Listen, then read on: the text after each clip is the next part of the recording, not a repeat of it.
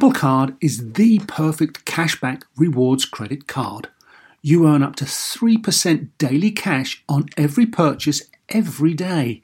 That's 3% on your favorite products at Apple, 2% on all other Apple Card with Apple Pay purchases, and 1% on anything you buy with your titanium Apple Card or virtual card number.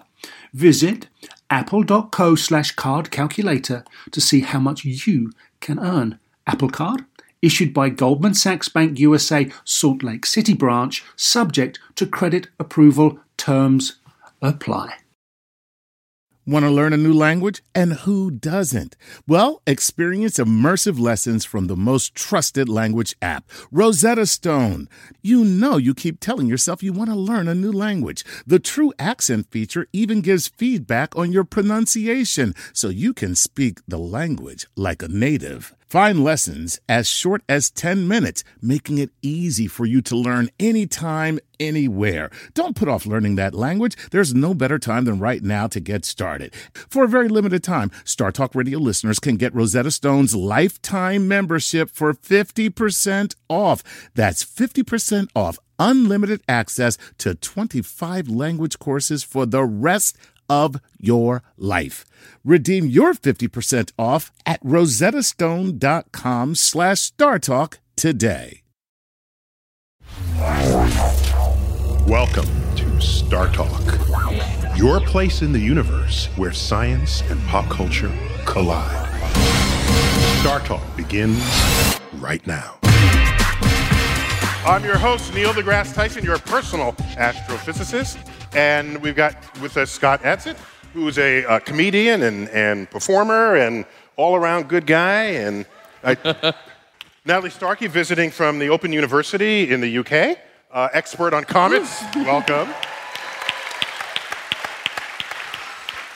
Eugene, introduce. Ilana Glazer from Broad City. Hey, y'all. And Eugene Merman, just so you know, this StarTalk Live concept was birthed as a part of Eugene Merman's comedy festival. And it's called Eugene Merman's Comedy Festival. And it's an honor to be a part of your celebrations. Thank you. Which showcases comedians, and as we continue to do, even for StarTalk on this. So thanks, Eugene, for that. To be here. Thank you. So, ladies and gentlemen, we will be discussing Pluto in its entirety. Everything you ever wanted to know or never thought you could know about Pluto. All right, so, Natalie, what can you tell us about the New Horizons mission to Pluto? That was launched in 2006, and so it took 10 years to get to Pluto. Yeah. And all designed for Pluto. That was its target. Exactly. But it wasn't actually an easy mission because it didn't have a lot of support initially. So there was a bit of a mission in itself to get it launched. And then eventually... You're looking like it was my fault or something, that Pluto was tiny. Fault. I won't blame you. But yeah, there wasn't support. And it basically, a bunch of astronomers got together and thought, right, hold on, we need to go to this planet, because it so happened it was in a position in space where it was kind of easy to get to within a certain time frame. And this was because Jupiter happened to be in alignment, meaning that basically the journey was 50% shorter than it could have been if we waited a bit longer. Shorter in time? Yeah. Or shorter in distance? In time, yeah. Why is it shorter in time? Because they used Jupiter as, we mentioned, a slingshot? Gravity slingshots, exactly. Yeah. And Jupiter's really big. Jupiter's the best slingshot. It's very big. Ever. So. The sun is the best, I know from Star Trek IV, The Voyage Home. But I understand. We save the whales. Sans time. Save the whales, Star Trek. Okay. Yeah. So we slingshot Jupiter. Yeah. We did. And we actually got a really good view of one of Jupiter's moons called Io, because although the spacecraft was in hibernation for a lot of this journey because they needed to save the power, they woke it up for this encounter with Jupiter's moon and got some beautiful images of a volcano erupting in space, which is pretty cool. Now, Io, from reading about it's the most volcanically active place in the solar system, right? Kept warm from the stresses of Jupiter's gravity. Exactly. Yeah, so it's pretty much true no matter when you'd swing by, there'd be something erupting, pretty much. Maybe, but I guess, we don't really know. We need to go and look at it more. So there's volcanoes on a moon of Jupiter that are constantly erupting. Is that accurate? Well, yeah. And it's molten and all that. Okay, cool. That's not even the coolest volcanoes, though. There are other moons that have ice volcanoes. Wow. Really? Yeah, yeah. Where it's erupting like cold things instead. Because it's just a matter of pressure. And ice, like the regular ice, not super heavy or weird. Other things that are ice at much colder temperatures. Yeah. It's not water. No, not water ice. No, no. So all that matters is that at the temperature, something is boiling hot, okay? So there are things that are boiling hot at much cooler temperatures. If you look at liquid nitrogen, it is boiling hot. So, but I interrupt. Go on. So we swing by Io and get some good data, close down again, and keep going? Yeah, and keep going. That's sneaky. And that's it was kind of quiet, this mission. I think a lot of people didn't really know it was happening and what they were aiming for, because it's hard to get the public excitement over 9 years. So it often kind of all happens at the end, as it did with Rosetta as well. And then, I wasn't personally expecting it to be as good as it was when it finally got to Pluto, and I thought, oh, they'll just get a few grainy images, a few pixelated images of this little round blob in space, and we're not going to learn anything new. Well, that was completely wrong. The images are still flooding back. It's going to take them a huge amount of time to download all the data because we've got a very slow connection. You wouldn't want that kind of internet connection normally. It's going to take a while to get these images.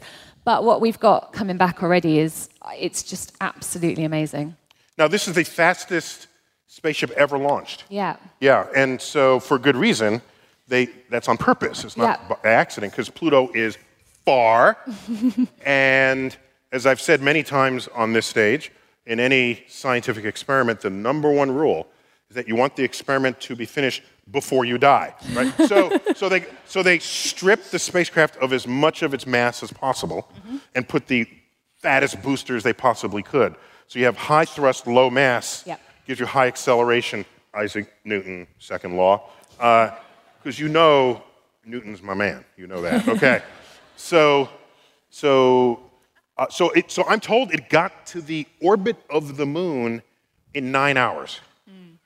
Whereas it took the astronauts 3 days. Yeah. Right, so this is booking out of the...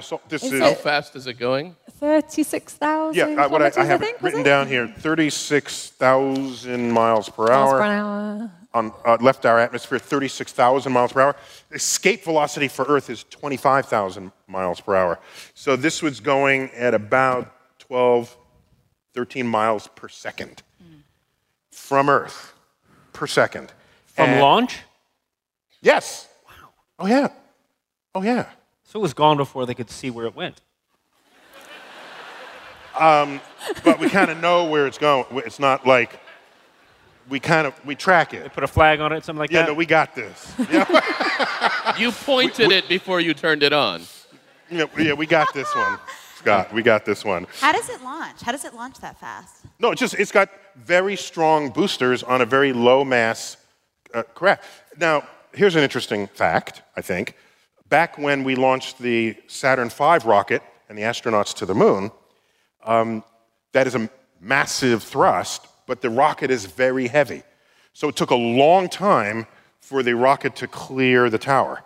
So it looked like a very slow launch. The space shuttle had much less mass for its rocket thrust.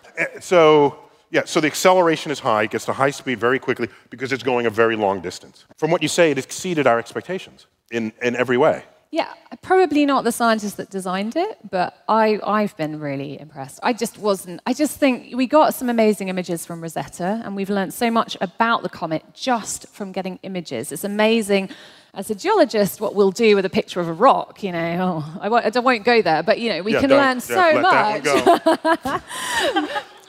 But with Pluto, we can learn what is going on its surface. So we're not going to be analysing it directly. We don't have a piece of it. That's annoying, but we can learn a lot about what it looks like by comparing what it looks like to what we see on Earth and other planets that we understand very well, and then try and work out how it formed. And so of course, Pluto has its large moon Charon, and I think it also can be pronounced Charon. But that's a huge moon. In fact, it is so large compared with Pluto. I don't know if you knew this. So we're Earth, and we have our moon, and the moon doesn't go around Earth. Earth and the moon go around our common center of gravity. But that center of gravity is like within the Earth. So the Earth is kind of jiggling like that as our moon goes around us. Fine. Pluto's moon, Charon, is so large compared to it that the center mass is outside of Pluto. That's embarrassing. Wait, if your moon pulls you... Is its moon bigger than Pluto? Don't get... No. Pluto... Charon is about half the size of Pluto, half the diameter of Pluto. Right. How big is Karen? I don't know, 1,000 miles across? Something like that? Yeah, because I think Pluto's around 2,000. So I noticed that the terrain, from the images I saw, was not simply a victim of space impacts, which is what I expected it to be. Yeah. It looked like it had interesting geologic or plutologic features unto itself. Yeah. And you, as it, with geologic roots, what do you say about this? Does that mean Pluto had plate tectonics or build mountains? Did it have a heat source that could make that happen? The answer is we don't know for sure. And that's annoying, but we're, you know, scientists are still looking at all the data that's coming out. But the hypothesis was that this thing had just sat in the outer solar system, maybe being bombarded by the odd comet, and some impacts had happened. And so we would see the result of that, like we do on our moon, on the surface of comet. We'd see on the surface of Pluto, we'd see lots of craters. But now we look at it, well, we would describe it as a geologically young surface, like the Earth, basically. We have plate tectonics on Earth that renews our surface. Now on Pluto... So you say geologically young, it's not how old the planet is, it's how old the surface is. Yeah, when that formed. And so we're saying that some of the features on Pluto look like they formed, you know, within millions of years ago rather than billions of years ago. So I know millions is still a huge amount of time, but it's not billions. That means it's got some kind of energy source within it generating these features. Yeah. We're trying to understand the structure at the moment. We think maybe it's got a rocky inner portion. It maybe has a liquid kind of outer shell to it, and then surrounded by an ice crust, as essentially. This would be a water ice crust because ice floats on water. So you could have a solid surface sitting on top of a liquid next layer. Right? Yeah, and we think the moon, Charon, could be the same, but we're still trying to understand because of the mass of the planet, what we predict the mass to be and the size of it. We can then use that to work out the density of that object. So working on the known densities from these parameters, we can start to predict what is inside that planet. So if I understand correctly, you are Plutophile. Yeah, why not? I just want to get a sense of, because you all know my situation with Pluto, I think. If not, how did you even get in here? I don't know. Where'd you come from? Because Pluto and I have issues that go way back. But if I could just get, just from a show of hands or just some noise, who here is still a little disturbed that Pluto got demoted to dwarf planet status? Ooh. Oh. Now, how many of you understand the data on this situation? Okay. Because I found people closer to Pluto have sort of deeper sentiment for it. And we could argue that they know more about it than I do, and therefore they're more right. But I just thought we might explore this more deeply. We might actually have sort of a debate in front of you on this, and maybe we can have the three comedians be the judge of... Can you guys know how to judge something? Oh, yeah. Yeah, yeah. I look forward to telling all of you whether it's a planet or not. So, Natalie, you want to give it your best shot? Okay. And I'll sit back, and I will stay silent the whole time. Okay, a debate. Okay. So you want to... You're arguing for Pluto's planethood. Yeah. Yeah. And you're in front of... These are my people out here. You want to... I'm more worried that I'm debating it with you, but anyway. Okay. All right, go ahead. Okay, well, I think my first reason for Pluto being a planet is maybe a little bit silly, but my mnemonic fails seriously for naming the order of the planets, which I rely on still. So my very easy method just speeds up naming planets doesn't really work if I don't have Pluto. So that, I think across every single language, they're going to have a mnemonic. And what are we going to do? We've got to think of a new one. So, OK, that's pretty bad. Not a disaster. Not a disaster. And just to be clear, pizza is a pretty popular food in the United States, especially New York City, especially Manhattan. So our mnemonic, the P stood for pizza. My very educated mother just served us 9 pizzas. Still doesn't work though, does it, if you lose Pluto? So yeah. If you lose Pluto, you gotta fix the mnemonic. Yeah. So that's a problem. You'd have to change it to my mother just served us nothing. That works. Okay. So, by the way, I don't mean to interrupt, but yes, I do mean to interrupt. In my Pluto book, I had like 5 pages of new mnemonics to help you through that transition. My very educated mother just served us nachos. Great. Okay. Okay. Please proceed. We'll move on, because I don't think you can argue with the fact that Pluto appears to be geologically active. Now, it's like a planet, right? We don't get geologically active comets that we know of. We see the comet we went to with Rosetta has processes happening on its surface related to what happens when it goes close to the sun. But it's not the reason on Pluto. Some of it is, but there's some internal force happening. It's acting like a planet. And it's also pretty large. We can't deny the fact that, okay, we found some larger objects out there, but it's kind of been there all the time. It's the little cute Pluto. I don't want to lose it. It's just special. And then finally, I think my final reason... Wait. Those are your 2 lead arguments? Now it's finally... You're going to okay, right. Go on. One final thing is that you're saying it's a comet. Well, it doesn't behave like a comet. Now, the word comet comes from the Greek for long-haired, because this tail of comet is like a long hair flowing in the wind. When Pluto goes via the sun, it doesn't have a tail. It's not a comet. So, and this is how we define it. Excellent. Well, I guess, Neil, you can say your piece, and then we can have questions. Okay. So, I take my cues from history. I do a fair amount of reading of where our understanding of the universe and our place within it pivoted based on new information. In the year 1800, or was it 1801, we discovered a new planet orbiting between Mars and Jupiter. Everyone was excited. It made it into the books. We even had a Latin name for it, as was the name of the other planets. We named it Ceres, C-E-R-E-S, for the goddess of harvest. And Ceres is the root for the word cereal. Everyone was excited. The books counted an extra planet now discovered between Mars and Jupiter. And then we kept looking, and then we found like another planet there, and then another, and then another. 4 planets were discovered relatively quickly. Ceres, and we named them Ceres, Pallas, Juno, Vesta, all of these. Everyone was excited. So for a while there, we had Mercury, Venus, Earth, Mars, Ceres, Pallas, Juno, Vesta, Jupiter, Saturn, Uranus. We had like 12 planets. I have textbooks from the 1800s that enumerate these, and everyone is celebrating.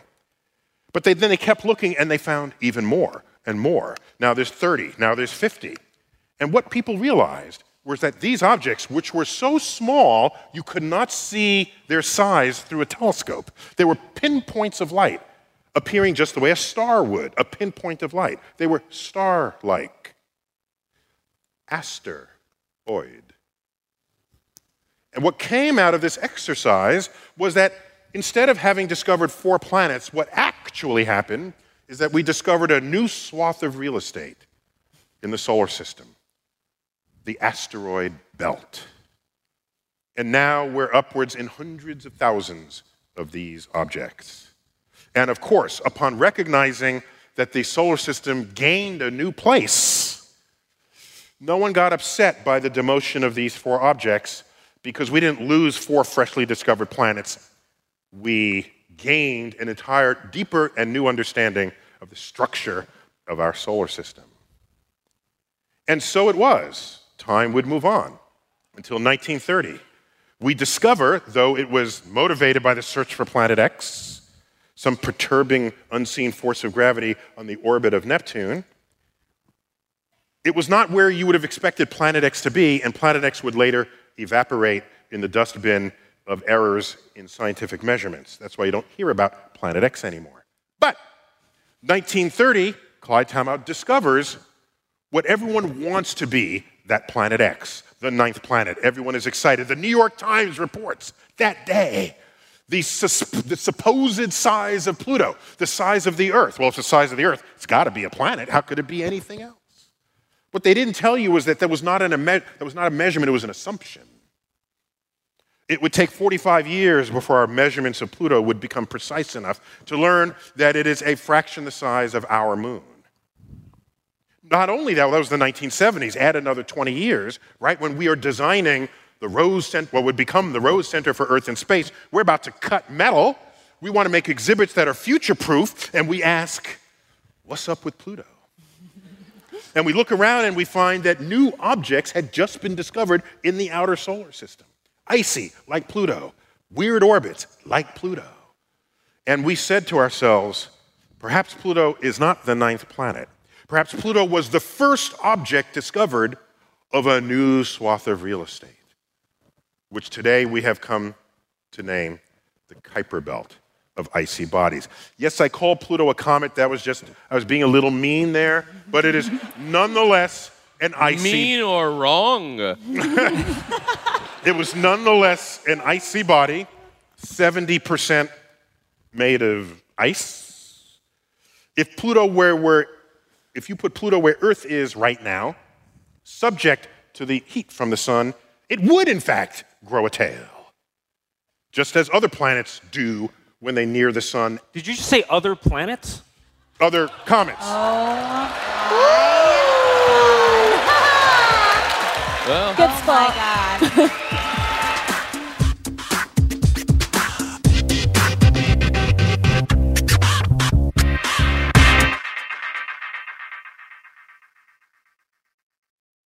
Whether you're a family vacation traveler, business tripper, or long weekend adventurer, Choice Hotels has a stay for any you. And that's good, because there are a lot of me's. Choice Hotels has over 7,400 locations and 22 brands, including Comfort Hotels, Radisson Hotels, and Cambria Hotels. Get the best value for your money when you book with Choice Hotels. Cambria Hotels feature locally inspired hotel bars with specialty cocktails and downtown locations in the center of it all. Hey, that's me. Radisson Hotels have flexible workspaces to get the most of your business travel and on-site restaurants. That's me too. And at Comfort Hotels, you'll enjoy free hot breakfast with fresh waffles, great pools for the entire family, and spacious rooms. Hey, that's me too. I guess I'm just going to have to stay at all of them. Choice Hotels has a stay for any you. Book direct at choicehotels.com, where travel comes true. Everybody in your crew identifies as either Big Mac Burger, McNuggets, or McCrispy Sandwich. But you're the Filet-O-Fish Sandwich all day. That crispy fish, that savory tartar sauce, that melty cheese, that pillowy bun. Yeah, you get it. Every time. And if you love the Filet-O-Fish, right now you can catch two of the classics you love for just $6. Limited time only. Price and participation may vary. Cannot be combined with any other offer. Single item at regular price. Ba-da-ba-ba-ba.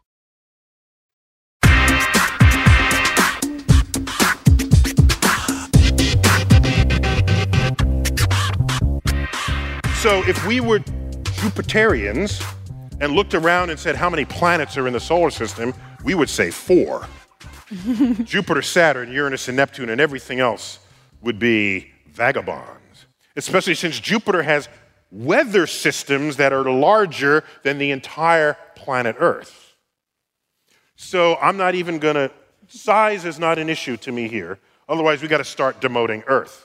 So what is an issue is that the IAU came up with 3 criteria for planet status. 1, is it massive enough for gravity to make it round? Pluto is that. It is. It's round. It's round. Yeah, we got that. It's round. If Pluto were smaller, the strength of the rock would define its shape more than the strength of the collective gravity of the rocks. And that's why very small objects are craggy. Your comet was not spherical. Definitely not. Because it's only a few kilometers across. The moons of Mars look like Idaho potatoes. They're not spherical. They're like the size of Manhattan. They're small. They cannot, the gravity cannot wrap them into a sphere. So maybe we should next demote the Mars moons to something else. Mars potatoes or something, I don't know.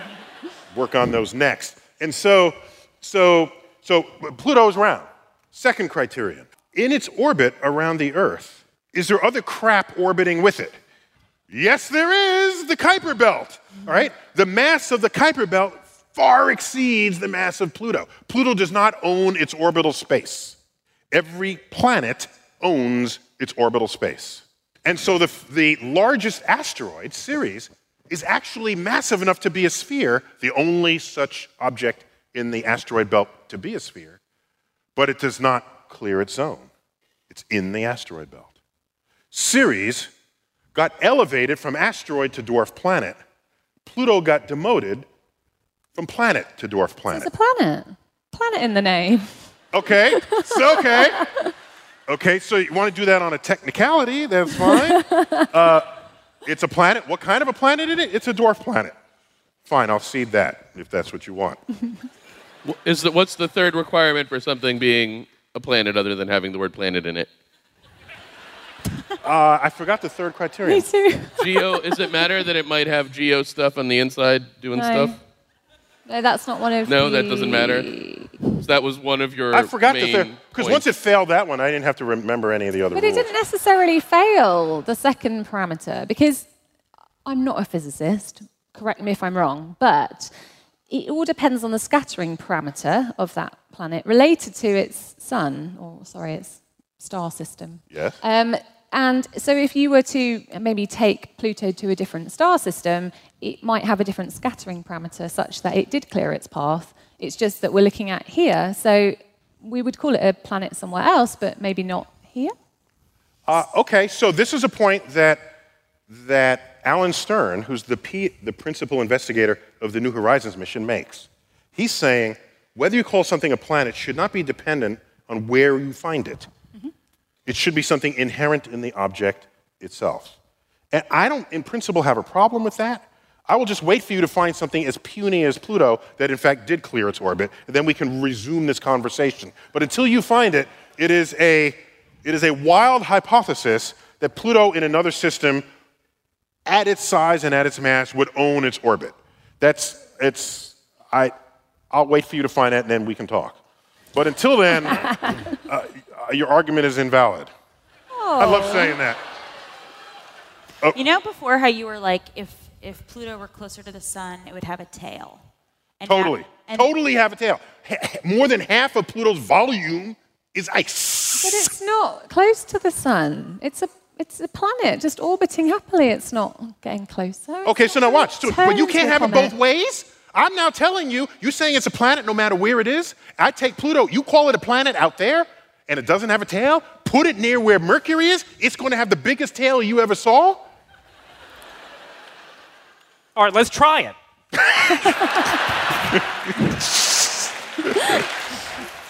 Okay. I was reminded of the third criterion. Okay. Thank God. Ooh, that's good. The third criterion is that the primary thing that it orbits is the sun. So the moon has cleared its orbit. The moon has cleared its orbit and is large enough to be round, but it is not the primary body orbiting the sun. We are. So it's how you exclude moons from this conversation. Now, Pluto's its own moon? That's not what he said. Is it? Now, can I offer reflections on this, if I may? Go ahead. Unless you have rebuttals to what? It does orbit. So it meets two of the three criteria. Yeah, two of the three. It's the prime, even though it's doing a jig with Charon, it's still the primary object in that system. It meets two of the three, and that other one that you didn't like, we could argue the other way. So it could meet three of the three, in which case it's a planet. We just need to prove it. We need to go out and... Do you comedians have any sort of feelings or reaction to this Pluto conversation? I was going to say I thought Pluto wasn't a planet, but now I think it's maybe a planet. And I think dwarf planet is a type of planet. So I find it upsetting that it's a dwarf planet and that this argument even exists. Like if you called it a dwarf and then the second word was not the word planet, I would be a lot more comfortable with it. I have no rebuttal to you on that. Yeah. So Ilana, what? Yeah. Your points were like, both your points were scary good. It seems to be a tiny planet and. A tiny, like, weird planet in our It's a bit of an oddball, you know? It likes to do its own thing. And it's okay to be different, right? It's not, like, the best planet. Okay. It's like a shitty little planet. Scott. Well, first of all, I don't think Pluto cares what we call it. Yeah, that's kind of true. I mean, that's like, you think about, like, we call something a bivalve invertebrate on the bottom of the ocean. And it just says, "I'm Kevin." So I don't think Pluto cares about this argument at all. But do bivalves have gender? Did I say he? You said Kevin. Who says Kevin's Kevin has to be a boy? Okay. Kevin's quite the lady. I think you found a happy medium here when she called you out on calling it a dwarf planet. I think it's. I think you both win, because it is, yes, it's too small to be a planet. It's a dwarf planet. It's still a planet. I think everybody wins. Oh. May I reflect on this? Yeah, of course. So my sense of this, and I've made this case. I've made this case. I did a PBS special on this, right? And at the end, I just sort of laid it out. What I think really should have been going on all along is, do you know the original definition of planet? It was defined by the ancient Greeks, and planetes means wanderer. And they looked up in the sky, and they counted precisely 7 objects that moved against the background stars. Mercury, Venus, Mars, Jupiter, Saturn, the sun, and the moon. These were the 7 planetes, the 7 planets. We trace the names of the 7 days of the week to these 7 planets. The fact that they were called wanderers is quite an indication of our ignorance of how and why they moved the way they did, because we call them wanderers rather than orbiters, for example. So that's the original definition. Copernicus comes along and says, wait a minute, the sun is very different from these other objects in the sky. It is in the middle of all of this motion. We are one of these other objects moving around the sun. I hope he was killed for this. Or at least had to go like, just kidding. Yeah. So you are 2/3 right on this. I know Greeks. All right, so... Copernicus, this is in 1542, 1550, around there, mid 16th century. He waited until he was on his deathbed to publish the book. So he wasn't killed for it, he died for it. Or from it. No, he knew he was like... Do you think he told his friends? So now... Like, the sun's a little different. Okay. Wait till I die. So then, what... One of the people encouraging him to publish this said, this is pretty scandalous stuff, heretical stuff, and we need to put a disclaimer in the preamble. So there's a disclaimer there. And it is not written by Copernicus, even though the author of its name is not given. We know from other texts who did this. And the disclaimer says, here is a new model for the solar system that will allow the mathematics to be simplified. It does not have to actually be true if it's helpful to the scientists, the mathematicians, to calculate. And so that was the disclaimer. It was a simple mathematical exercise in putting the sun in the middle and the orbits around. Previous to that, we had epicycles and other highly complex orbital patterns of these objects in the night sky. My point is, the original definition of planet, once Copernicus came on the scene, became completely idiotic, all right? Understandable in its day, but it made no sense to think of planets as wanderers anymore once we had a deeper understanding of the structure of the solar system. The sun in the middle, the rest of us going around the sun. That relegated Earth to planet status. The sun to star status. The moon to something, to a satellite of Earth. So we went from 7 planets to 6 planets. Mercury, Venus, Earth, Mars, Jupiter, Saturn. 6 planets. So we dropped the planet count at that time. Okay, so now, if a planet is just anything that goes around the sun, then fine. We have billions of planets orbiting the sun. But what you really want a word to be is useful. You want to hear a word and say, I know what you're talking about as you use that word. So I would have appealed to my community to step back and say, let's rethink the entire enterprise and find objects of like properties, like the gas giants. Let's have a term for them. How about the rocky objects, Mercury, Venus, Earth, Mars? They should have their own category. The belt of asteroids, it should be its own category. The icy things, their own categories. In Star Trek, they have this. There's a whole list of planet classifications, all right? And what's useful about that, if you're looking for other planets around other stars, and you find a rocky planet in the Goldilocks zone, that should be a class of object.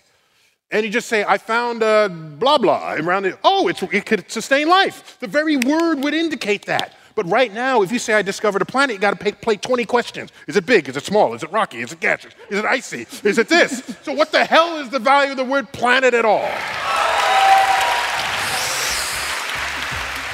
Sounds to me like you think Pluto is a small planet. A dwarf planet.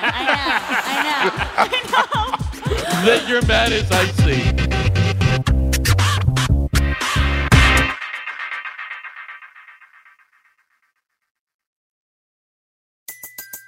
Everybody in your crew identifies as either Big Mac Burger, McNuggets, or McCrispy Sandwich.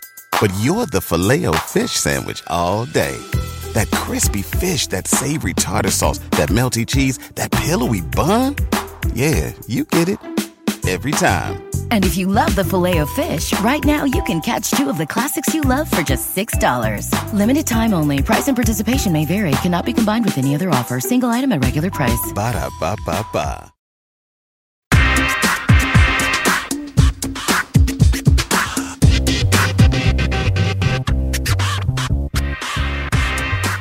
Pluto was discovered in 1930. It's not until the 1970s that we even knew with precision how small Pluto actually was.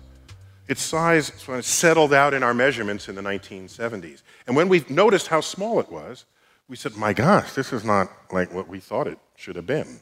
And textbooks around then started grouping the discussion of Pluto with other icy bodies in the comets and asteroids, the vagabonds of the solar system, and there was a discussion of Pluto. So the writing was on the wall that Pluto's days were numbered. Well, in the 1990s, there's a folk singer who took note of this. And I'm a big fan of when science influences the creativity of artists, where science becomes the artist's muse. And I heard this song called Planet X. No, I will not sing it. I have something better. I will get the original writer and performer of Planet X, Christine Lavin. Come on out, Christine Lavin. I want a hug from you, Christine. Oh. In my book, The Pluto Files, chronicling the rise and decline of Pluto, I had to make sure that every word of every lyric from her song Pluto X is in an appendix of that book, because it is itself a lesson plan in the plight of America's favorite planet. And you agreed graciously at 2:00 this afternoon to come in here and sing this song for us. So Christy Lavin. Yeah.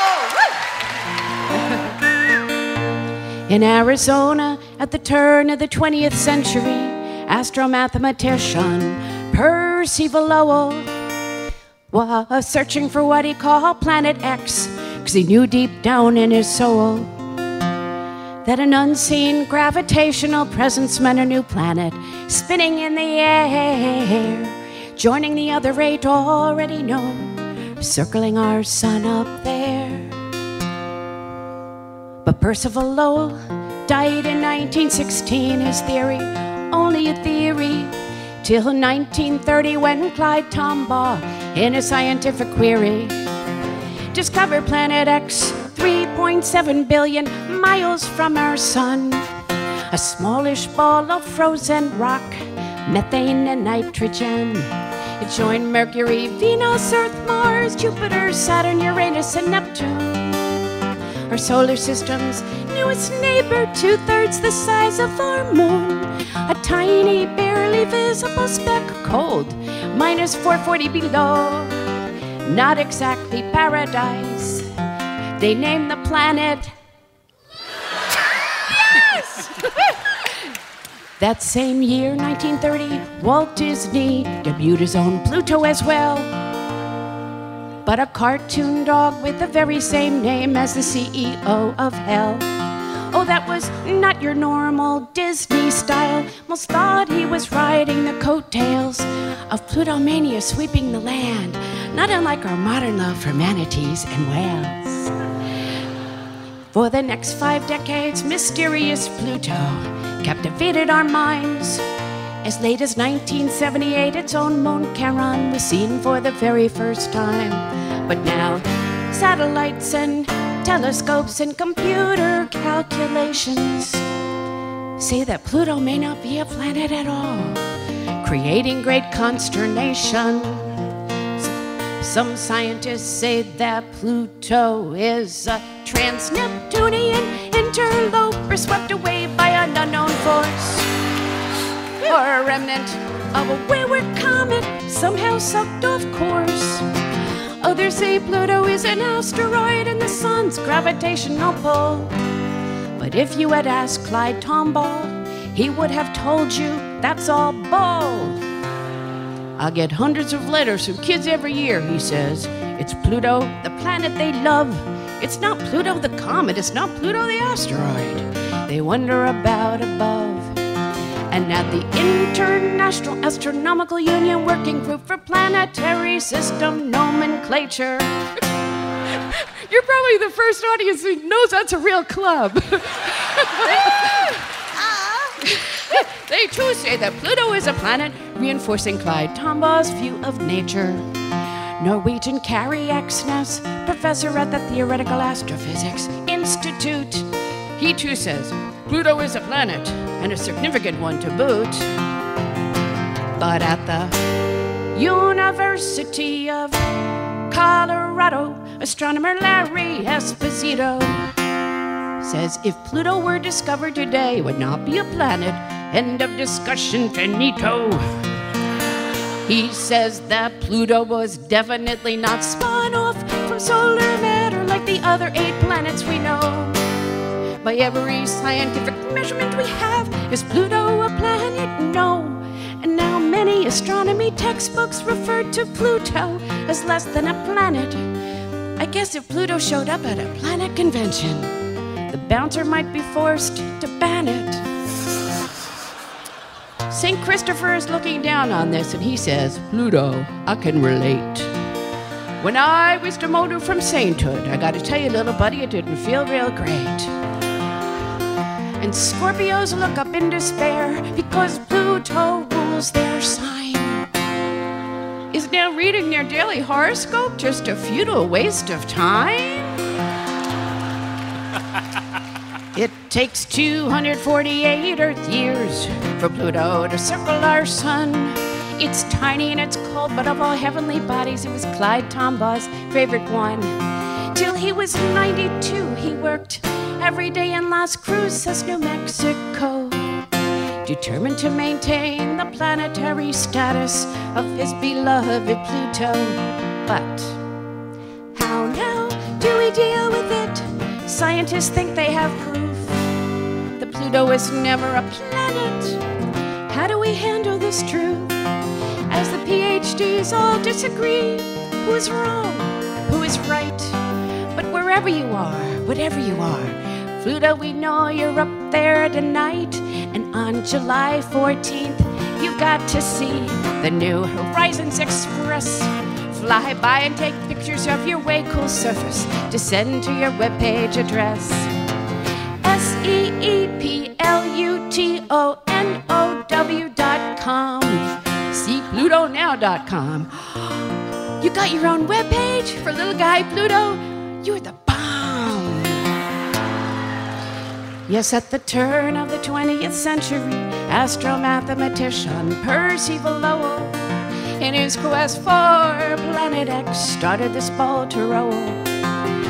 But here in the 21st century, we think he may have been a little off base.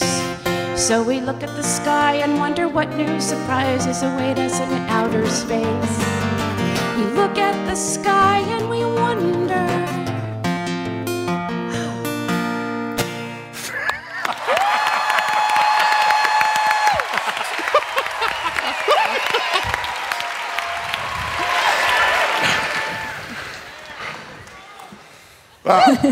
I'm out of breath just listening to that song.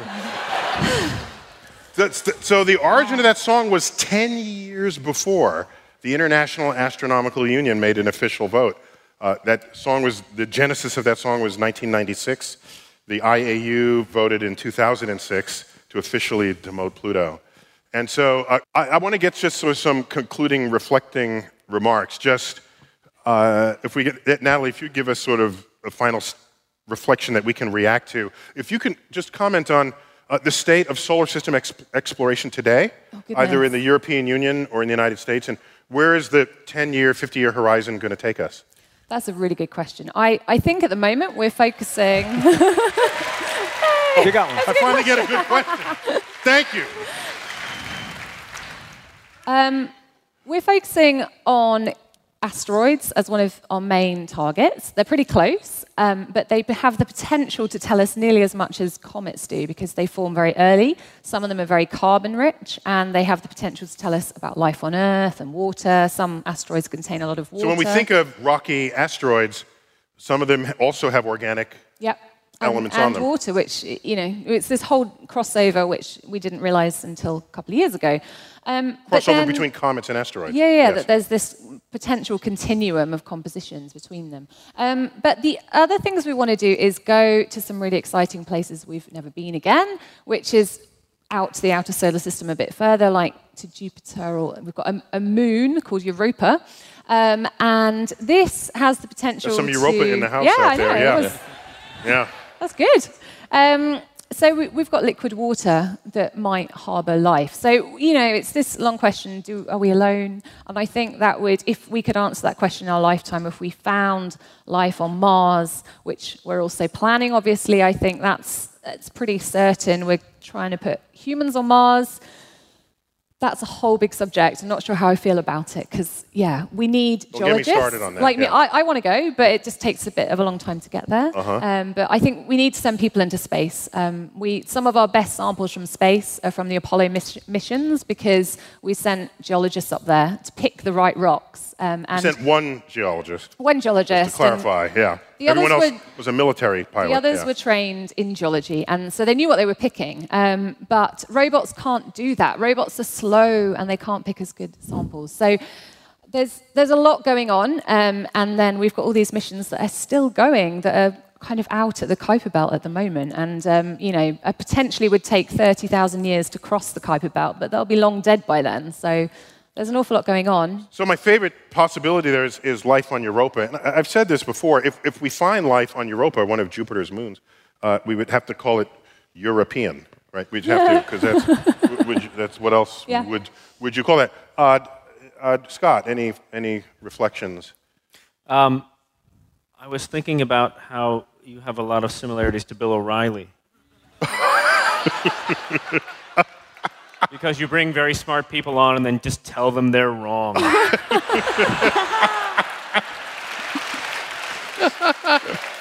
I saved that for the very end. I thought I was pretty well behaved the whole other time. You're a gentleman, sir. So, Ilana. I'm leaving here tonight thinking that all planets are not created equal. And that goes against a foundational value of mine. So I'm a little broken and lost after this experience, but I'm thinking about things. Eugene. Yeah, I mean, one, I love that we have some sort of planes that fly around collecting dust that we're learning from. I still think we should make the panels twice as big. Well, the evidence here, especially delivered to us through Natalie, is that solar system exploration remains alive.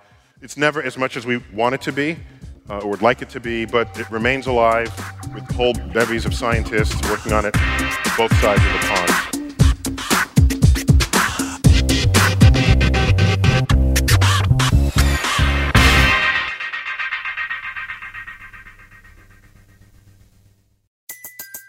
Everybody in your crew identifies as either Big Mac Burger, McNuggets, or McCrispy Sandwich. But you're the Filet-O-Fish Sandwich all day. That crispy fish, that savory tartar sauce, that melty cheese, that pillowy bun. Yeah, you get it. Every time. And if you love the Filet-O-Fish, right now you can catch two of the classics you love for just $6. Limited time only. Price and participation may vary. Cannot be combined with any other offer. Single item at regular price. Ba-da-ba-ba-ba.